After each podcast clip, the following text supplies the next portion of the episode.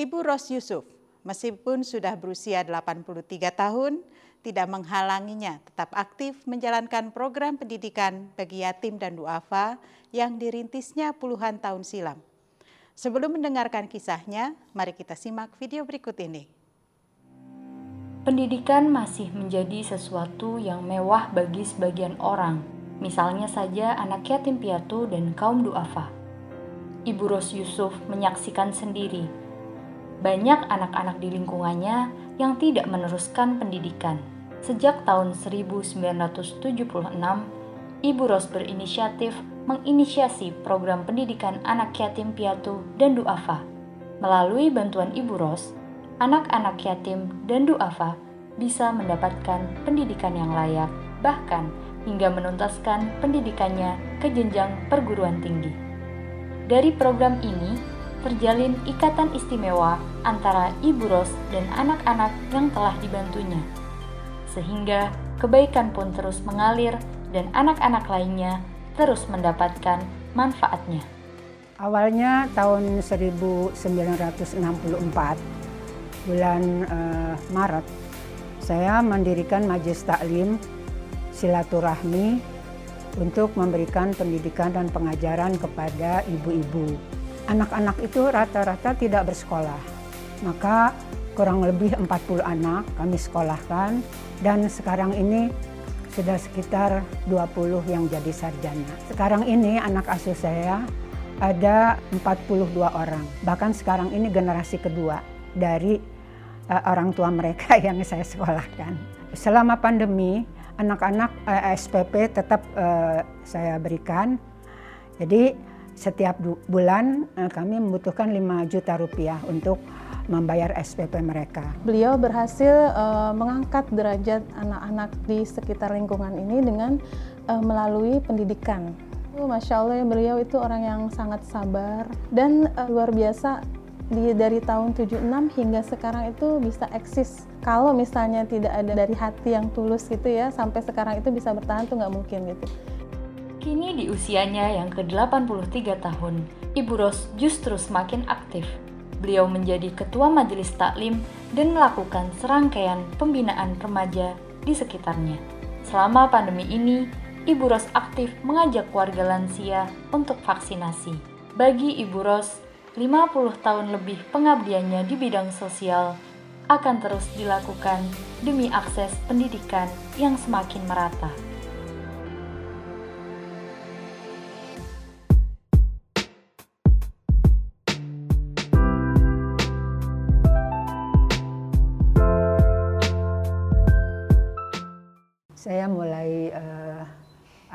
Di masyarakat situ tahun 1964. 64. Iya. 1964 saya mendirikan uh, ini Persatuan Wanita Matraman. Persatuan hmm. Wanita Matraman. Uh, usia berapa Ibu waktu itu? Waktu itu Ibu usia 24. 20. Iya. Okay. Jadi uh, sama waktu itu masih rukun kampung. Oke. Okay. Uh, uh, tahun 64 masih rukun kampung, belum RW. Hmm. RW itu setelah Pak Ali Sadikin hmm. uh, bagi uh, bagi wilayah kan. Tadinya tempat kami itu luas gitu, sampai ke seberang uh, ke, uh, apa uh, Pramuka, ke, uh, ke Jalan Tambak, ke Pegangsaan. Gitu. Kemudian uh, sama Pak Ali Sadikin ini bagi wilayah. Jadi uh, sekarang Matraman uh, daerah situ aja ya. Tadi ya. yang apa Persatuan Wanita Matraman. Matraman itu ya. aktivitasnya apa? Uh, itu pertemuan kita sebulan sekali. Kita mengajarkan berbagai keterampilan kepada ibu-ibu dan di situ tidak tidak memandang suku dan agama. Mm -hmm. Ya. Uh -uh. Itu uh, Januari tahun 1964. Lalu tahun uh, bulan Maret uh, 1964 saya dirikan khusus majelis taklim. Okay. Nah, saya beli nama tahun 9, 1964. Uh, oh, 64. Bulannya Maret. Dalam Kalau Perwama tuh Januari sebelumnya gitu. Berarti Ibu umur 22 ya? Iya. Udah bikin majelis taklim. Iya. ibu-ibu Matraman juga. Iya, ibu-ibu Matraman. Jadi yang khusus agama gitu, saya dirikan itu uh, Maret tahun 1964. Nah itu khusus, uh, itu pengajiannya satu minggu sekali uh, dan untuk pendidikan uh, ada hari-hari lain gitu. Hmm. Uh, untuk uh, silaturahmi hari Jumat, tuh hmm. kita ajarkan berbagai uh, ilmu. Uh, dari ayat Quran dan hadis Nabi. Hmm. Tuh. Itu uh, setiap Jumat habis uh, ba'da Jumat ya selesai salat Jumat dari habis Johor sampai asar. Nah itu sekarang ini udah generasi ketiga. Oh, ya. Jadi ya. putranya ibu, eh, putrinya ibu Iya, jadi eh, sekarang ini dari jamaah yang lalu itu sudah digantikan oleh anaknya hmm. atau mantunya atau cucunya yang hadir sekarang. Yang seangkatan saya udah nggak ada, semua. Jadi oh. gurunya masih tetap sama. Iya. iya. Anggotanya sampai iya, jadi anggotanya dulu itu sekitar 75 sampai 100 Nah sekarang tetap segitu banyaknya, tapi orangnya udah lain. Generasinya hmm. yang uh Udah generasi kedua ketiga. Hmm. Iya. Yang seusia saya uh, udah semua nggak ada. Si ya. ibu sekarang berapa? Saya uh, kalau bulan Islam 83. 83 iya. Masya Allah. Masih kaya ya. mungkin doanya orang banyak ya Bu ya? Oh, ya saya kira begitu ya. Alhamdulillah. Banyak yang ngedoain kali ya. Ya doanya anak yatim. Ya anak yatim jadi ibu apa? mulai aktif dengan anak yatim tahun berapa? 76 iya. Jadi ketika itu kan uh, kita di Majlis Taklim setiap 10 Muharram santunan gitu santunan memberikan nasi bungkus uang sekedarnya gitu. Tapi eh, lama-lama saya melihat anak-anak ini tidak sekolah gitu ya pada main aja gitu ya. Kemudian saya panggil orang tua mereka. Rumah eh, datang ke rumah kami tanya ah, bapak ibu kenapa anaknya nggak disekolahkan? Gitu. Kami nggak ada kemampuan ketemu. Pendapatan kami tuh sehari-hari cuman pas untuk makan. Mereka punya anak tiga ada yang empat ya. jadi mereka tinggal di petak-petak gitu. E, mereka itu e, tukang parkir tukang sampah gitu tukang e, ojek ya. Jadi e, betul penghasilan mereka itu tidak mencukupi. Akhirnya waktu itu e, sekitar 20 anak saya daftarkan sekolah. Uangnya dari mana? Nah itu uh, saya ajak ibu-ibu di Majlis Taklim untuk uh, ikut Sumbangan. serta uh, ikut serta uh, memikirkan anak-anak ini hmm. kan di antaranya juga ada anak mereka yang ibu-ibu majlis taklim ini uh, uh, ada anak mereka ada cucu mereka gitu nah jadi ya uh, setelah kita uh, musyawarah-musyawarah begitu, saya ajak beberapa ibu untuk uh, ikut serta. Nah mereka uh, mengumpulkan dana gitu. Uh, terkumpullah 50% dari yang dibutuhkan. Gitu. Nah maka saya sekurangnya dari keluarga saya, dari teman-teman uh, tetangga lah gitu ya. Nah itu uh, akhirnya mereka uh, tahun 76 saya sekolahkan itu tahun uh, 80 tahun 88 mulai ada tamatan mulai ya. ada ah, tamatan ah, mulai oh. ada yang tamat SMP nggak mau sekolah lagi hmm. uh, karena kondisi di rumah nggak mendukung gitu ya untuk mereka belajar nggak bisa gitu jadi tamat SMP ada beberapa orang, sekitar delapan orang, itu uh, tidak uh, melanjutkan. Mereka kerja cleaning service, ya, alhamdulillah ya. Kalau uh, ada kerjaan uh, baguslah uh, untuk uh, mereka tidak nganggur ya. Gitu. Nah, tapi yang yang lain itu uh, sampai tamat SMK dulu SMEA, ya, dulu SMEA, uh, baru belakangan SMK. SMA. Nah untuk anak-anak yang uh, pinter ini yang yang cerdas ketika mereka tamat SMA atau semia saya tanya mau kuliah? Gitu. Uh -uh, mau gitu. Uh, saya carikan beasiswa. Uh -uh, saya carikan beasiswa ke teman-teman yang uh, apa uh, ada apa bekerja di kedutaan ya. Saya saya ajak Tuh. maka ada beberapa orang anak dapat beasiswa jadi sekarang ini ada lebih dari 20 anak yang sudah sarjana. Dan mereka uh, bekerja di berbagai uh, instansi pemerintah, swasta, ya, uh, berwira swasta. Gitu.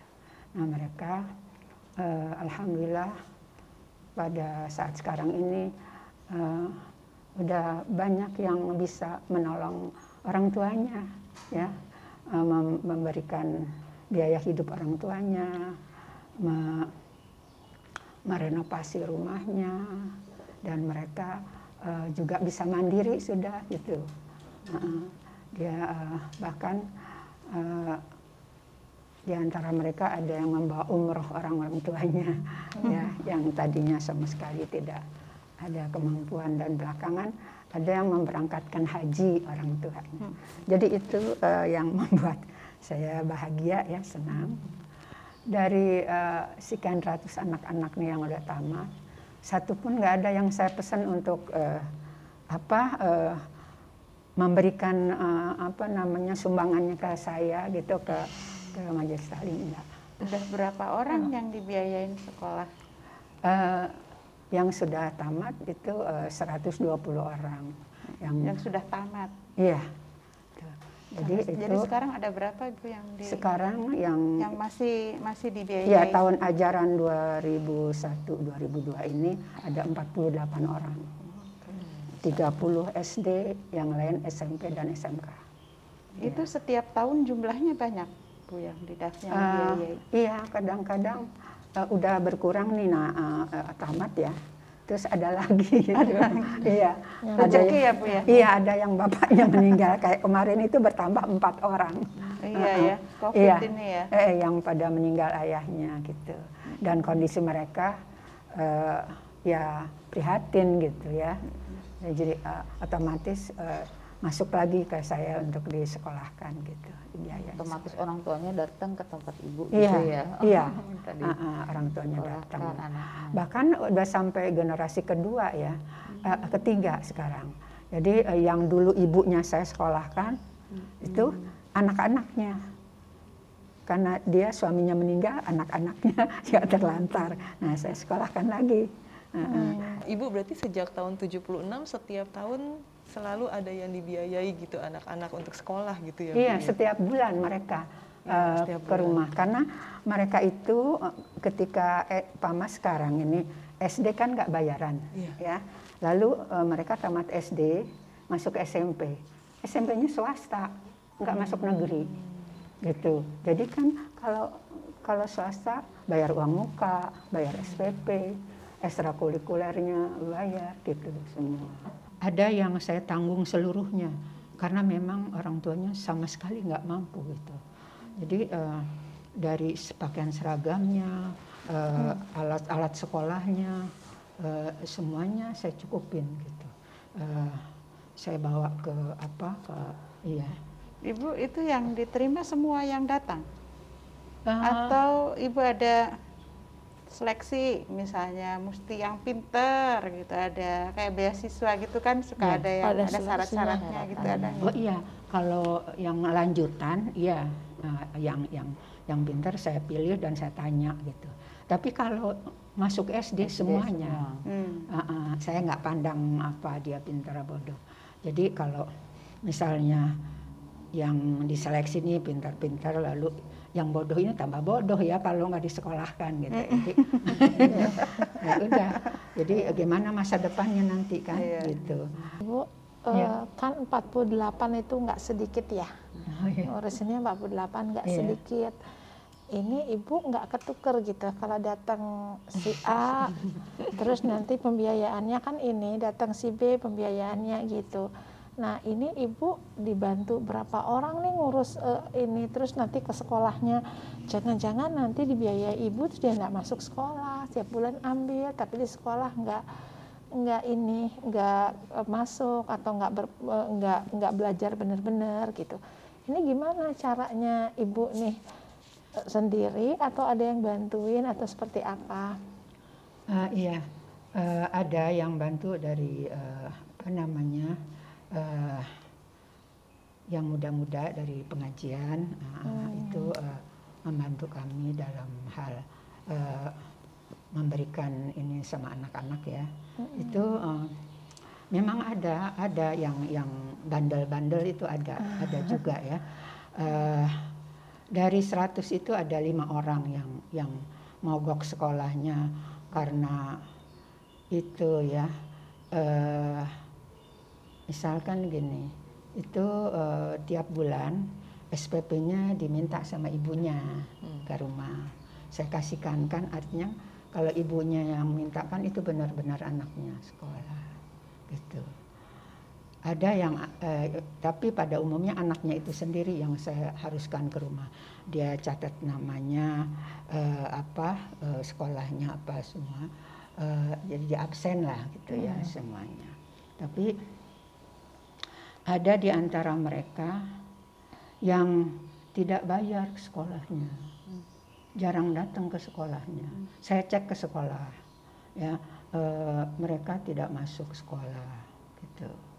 Lalu saya panggil anaknya itu, panggil kamu tidak sekolah, padahal kamu setiap bulan tak bayar, nggak betah sekolah di situ, minta pindah, pindah mau pindah ke mana? Saya pindahin, ya bayar uang muka lagi, RSPP-nya sekolah masuk. Saya cek lagi dalam beberapa bulan dia masuk seminggu cuma dua tiga kali. Nah itu uh, saya uh, stop ya karena udah kita usahakan. Uh -uh. Sementara ibunya nyerah gitu. Uh, saya bilang ibu tolong dong anaknya di ini ya diberikan bimbingan gini-gini nggak bisa Bu Aji katanya. Bandel gini gini. Suka main di jembatan gitu ya. Ya sudah. Akhirnya uh, saya nggak sanggup nih ya. Saya putuskan gitu.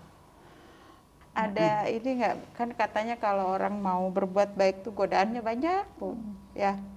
Uh, jadi nanti ada yang tadi ada yang nakal iya. apa ibu ada ada iya. perasaan. Kesel nggak gitu bu Enggak sih, yeah. saya uh, memaklumi mereka gitu uh, kondisinya dan uh, cara berpikirnya ya kan uh, tidak bisa dipaksakan gitu harus uh, begini begitu mereka sudah ada begitu ya jadi yang saya rubah anak-anaknya gitu yeah. supaya mereka mindsetnya itu uh, berubah cara pandangnya berubah uh, apa kehidupannya berubah gitu uh, uh, udah bisa mengatasi uh, kemiskinan kehidupannya ibu pernah uh, ada waktu-waktu misalnya uh, ada kesulitan dananya sehingga mungkin kesulitan untuk ngasih apakah pernah bu seperti ada waktu-waktu seperti itu dananya yeah. belum terkumpul yeah. atau mungkin seperti itu yeah. gitu lalu gimana ngatasinnya yeah. ada uh, kadang-kadang uh, memang uh, apa namanya ada khawatir juga gitu. Karena nih anak-anak ada 70 orang gitu waktu itu kan yang kita sekolahkan. Uh, ketika mereka akan datang tanggal 5 itu biasanya tanggal 5 sampai tanggal 10 uh, tiap bulan itu kan mereka pada datang ke rumah. Kadang-kadang uh, kas kita belum ada gitu pada pada waktu-waktu tanggal 30 gitu belum ada. Uh, kemudian uh, masuklah dari dari ibu-ibu ini uh, sebagian se, separuh dari kebutuhan. Nah, saya uh, apa namanya secara pribadi gitu mohon aja pertolongan Allah ya Uh, karena Allah maha tahu, maha melihat, maha mengetahui. Itu uh, di dalam uh, ayat itu ala godil maunah tahtil maunah. Sekadar yang dibutuhkan akan Allah berikan gitu. Hmm. Jadi saya yakin gitu. Iya, ketika uh, beberapa hari lagi anak-anak itu mau minta uang SPP, itu datang gitu. Ada datang ya dari orang yang saya tidak kenal, dari orang yang tidak setahun sekali ketemu saya gitu. Ya, uh, ngirimin gitu, nganterin gitu. Seperti itu. Jadi Pada alhamdulillah, aja. jadi alhamdulillah setiap dibutuhkan oleh anak-anak kita harus siapkan itu Tuhan kirim ada gitu dari keluarga kah dari sanak famili gitu yang tahu kalau uh, saya punya tanggungan anak-anak gitu. Uh, seperti itu. Iya sebatas yang dibutuhkan sih insya Allah Allah akan sediakan iya uh, uh. pasrah dan iya, alhamdulillah pasrah. ada aja gitu ada ada. Jadi, jadi belum pernah sampai iya. kurang sampai orang datang oh besok lagi karena belum ada dikasih Maaf, yang iya. nggak ada nah, gitu. setiap anak-anak datang itu sudah sudah siap sudah tersedia. Yang 400 ribu yang 350 ribu yang 275 ribu. Yang ini SMP SMK hmm. kalau SD karena nggak bayaran saya kasih 50 ribu tiap bulan untuk beli bu, keperluan ya. Kadang-kadang hmm. uh, 100 gitu kalau mereka minta mau beli ini itu ya udah saya cukupin. Atau mau beli sepatu ya. Tuh nah, selalu. Itu uh, ada ya uh, ada aja rezekinya gitu. Jadi saya tidak pernah sedih tidak pernah keluh kesah gitu. Jadi yang ada tuh senang aja senang. Hmm. anak-anak tuh datang ke rumah Insya berkah itu namanya ya Bu ya. Iya. Jadi seperti itu. Iya. Sehat Iya. Sehat. Karena uh, saya nggak pernah bikin proposal ke mana-mana pun, hmm. nggak pernah. Ya ke tetangga ke mana enggak. Itu uh. kayaknya tuh bawaannya Ibu. Ini juga Bu Ros juga adem aja ya. Iya. Insya Allah ada nah, gitu. Iya, seperti itu. Alhamdulillah. Jadinya adem gitu rasanya tuh kalau kita kan kemerungsung. Aduh mau nyiapin iya, kan, ini gitu. Orang pada mengeluh yang nyekolahin anak dua, eh, tiga tuh iya, ya. Setiap ini tahun gitu mengeluh mau oh, ini, ini. Ya uh, saya uh, tolong mereka gitu. Yang ya mereka punya suami, punya uh, rumah tangga tapi ketika dia datang ke rumah mengeluh saya bantu gitu jadi uh, begitu ini sedikit lagi ibu tadi iya. ibu sedikit sebut tentang PKK ya. Iya. Ibu aktif ada di PKK iya. atau di kampung ibu gimana? Ya di PKK PKK uh, sejak adanya PKK sebelum itu saya uh, membuat uh, rukun ibu. Rukun ibu. Belum ada PKK tahun 80-an itu belum ada PKK uh, eh, ketua RW dengan istrinya saya uh, apa membuat rukun ibu untuk mempertemukan istri uh, istri uh, ke, uh, ketua RW dan stafnya dan RT RT istrinya oh, jadi kayak dharma wanita gitu ya, ya? Uh, seperti itu nah Terus ketika ada PKK uh, kita satukan dengan PKK semua anggota dari rukun ibu itu uh, di PKK. Jadi rukun ya. ibu inisiatifnya ibu. Iya. Iya kita Baru dirikan. kemudian ada PKK ya udah membawa. Ah, ah, iya PKK. membawa karena memang uh, urusannya kan itu uh, ke, apa istri-istri ketua uh, RW dan ya apa uh, RT biar bergabung ya biar ada persatuan ada pertemuan gitu. Iya. Iya uh, ngobrol sama Bu Ros nih rasanya adik adik ikut adem gitu pengen bisa tuh kayak gitu pas iya. apa kayaknya tuh uh, tenang gitu ya ikut bawa tenang gitu iya. yang kita ngobrol di sini iya. Alhamdulillah mudah-mudahan Ibu selalu sehat. Amin. Iya. Terima kasih banyak Ibu Ros, mudah-mudahan iya. selalu sehat. Amin. Dan Alhamdulillah. Terus Terima kasih ya semua. Amalnya terus bergerak. Saya Nahdiana. Nahdiana. Ya. Dinasnya di Kepala Dinas Pendidikan. Oh, Kepala Dinas Pendidikan. Nanti insya Allah saya uh, kirim ada uh, yang menangani iya. ke tempat Ibu nanti Baik, untuk cek data. Uh, uh, terima kasih, saya tunggu.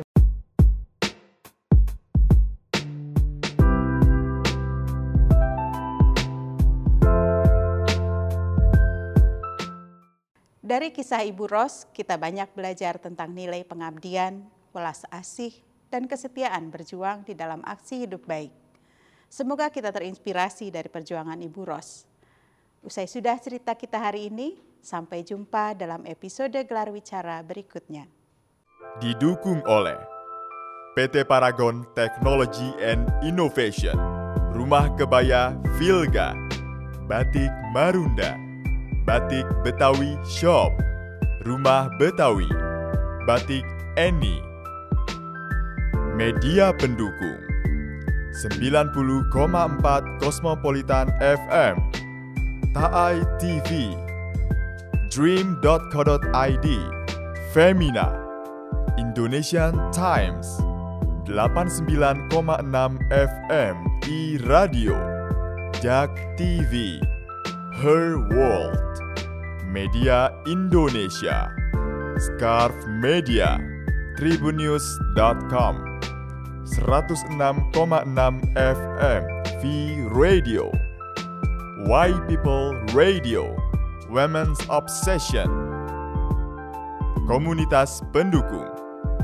Baca Jakarta. Asosiasi Mahasiswa Belajar Indonesia. Bu Ibu Baca Buku Book Club. Belajar seutuhnya. Bersama Mama Fun Garden Literacy Jakarta Sekolah Kolaborasi Ruang Aksara Pengetahuan Plus Jakarta. Semua murid, semua guru